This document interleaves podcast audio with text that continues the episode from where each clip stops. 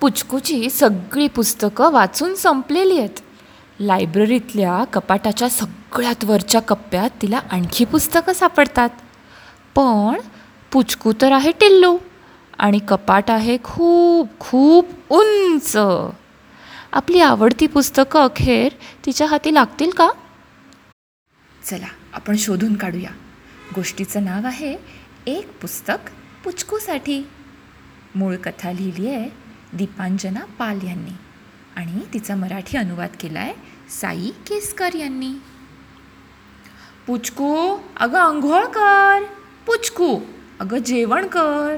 पुचकू बसमध्ये चढ बघू.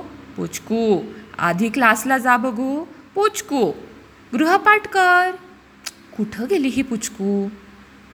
आई म्हणते पुचकूला ना वेळच नाही आहे कारण तिला पुस्तक वाचायचं आहे पुचकू सारखी वाचतच असते. घरी शाळेत बागेत आणि बिछाण्यात सुद्धा. पानामागून पान पुस्तकामागून पुस्तक. एका पाठोपाठ एक केलंय तिने फस्त. ए पुचकू तू सारखी वाचतच काय असतेस? बोलटू विचारतो. पुस्तक ठेव आणि कार्टून बघ ना आमच्याबरोबर डोडला म्हणतो. पुस्तकं असतात गमतीशीर. पुचकू त्यांना म्हणते हा काय आहे? गोल. आणि ही काय आहे? रेश. तिला आत ढकला आणि मग बाहेर ओढा. आता काय झालं? अक्षर. आणि अक्षरं जेव्हा पटापट रांगेत उभी होतात तेव्हा त्यांचा होतो शब्द. शब्द असतात शहाणे. कधी हसवणारे कधी दुखावणारे तर कधी खुलावणारे. शब्द गुंफून छान होतात सुंदर वाक्य आणि वाक्यांनी धरले हात की बनते एक गोष्ट. गोष्टी आपल्याला मग झूम कन नेतात एका वेगळ्याच जगात. पण आज मात्र पुचकूला प्रश्नच पडलाय. सगळी पुस्तकं वाचून संपली आहेत. लायब्ररीतली हाताला येणारी सगळीच पुस्तकं अगदी सुरुवातीपासून शेवटपर्यंत वाचून झाली आहेत. शी बाई काय करू मी आता? वाचायला एकही पुस्तक नाही. पुचकू कुरकुरते. अरे छा तिकडे काय आहे? पुचकूचं लक्ष गेलं वर आणि तिथे एक नाही दोन नाही चांगले तीन तीन कप्पे भरून पुस्तकं होती. अजून पुस्तकं. पुचकू आनंदाने पुटपुटली. पण तरी एक अडचण होतीच. पुचकू होती पिटुकली. आणि कपाट हे उंच. तिचा हात पोचणार कसा? धुण्याची दोरी वापरली तर? की आईची साडी आणून चढाई करावी? नाहीतर खोलीतल्याच टेबलं खुर्च्या घ्याव्या का? पुचकूला वाटलं आपल्या ओळखीत एखादा जिराफ असता तर किती बरं झालं असतं. एखादं माकडही चाललं असतं खरं तर. खरं तर दोघंही हवीत. आत्ता. तेवढ्यात पुचकूला युक्ती सुचली. तिनं बोलटू आणि डोडलाला मदतीला बोलवलं. अगदी गुपचूप ते एकमेकांच्या खांद्यावर चढले.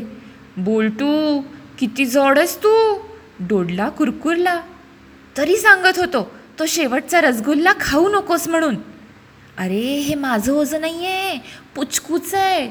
बोलटू फुसफुसला. श गप्पसा झालाच झालंच आता पुचकू म्हणाली. तेवढ्यात मोठी गडबड झाली. धडाम!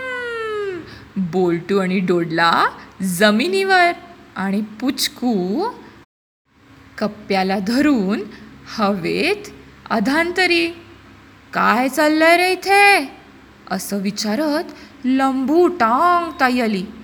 लंबू टांग ताई वाचनालयात पुस्तकं सांभाळते. तिनं पुचकूला खाली उतरवलं. बोलटू आणि डोडलानं तर धुम्मच ठोकली. पुचकूनं रडवेल्या चेहऱ्यानं वर पाहिलं. तिच्या हातून निसटलेलं पुस्तक अजून वर दिसत होतं. मी काही मदत करू का? लंबूटांग ताईनं विचारलं. मी या कप्प्यांवर चढून पुस्तक काढत होते. माझी पुस्तकं वाचून संपली आहेत. पुचकू उदास होत म्हणाली मग तू मला का नाही सांगितलंस? लंबूटांग ताई म्हणाली मी असेपर्यंत तुला असं कपाटावर चढायची गरजच पडणार नाही. मी तुला उचलून घेऊ का? पुचकूनं मान डोलावली मी हे पुस्तक घेते हे घेते हे घेते आणि ते पण घेते. पुचकू आनंदी होत म्हणाली किती छान. हे पण घे ना. लंबूटांग ताईनं सुचवलं मी लहान असताना मला हे पुस्तक फार आवडायचं. ताई तू पण लहान होतीस? पुचकूनं आश्चर्यानं डोळे मोठे करून विचारलं. हो तर? तुझ्यापेक्षा सुद्धा लहान होते मी. पण मग मी मोठी झाले. तशीच तू पण होशील लंबूटांग ताई म्हणाली. तोपर्यंत तुला पुस्तक हवं असलं की मला हाक मार. मी काढून देईन ना तुला. पण पुचकू ऐकत बसली होती थोडीच. ती कधीच नव्या पुस्तकात हरवून गेली होती. एका गोलातून एका रेषेत एका अक्षरावरून दुसऱ्या अक्षरावर एका वाक्यातून दुसऱ्या वाक्यात. आणि अशा उड्या मारत मारत अख्ख्या गोष्टीत. कारण आता पुचकूला नवं पुस्तक मिळालं होतं.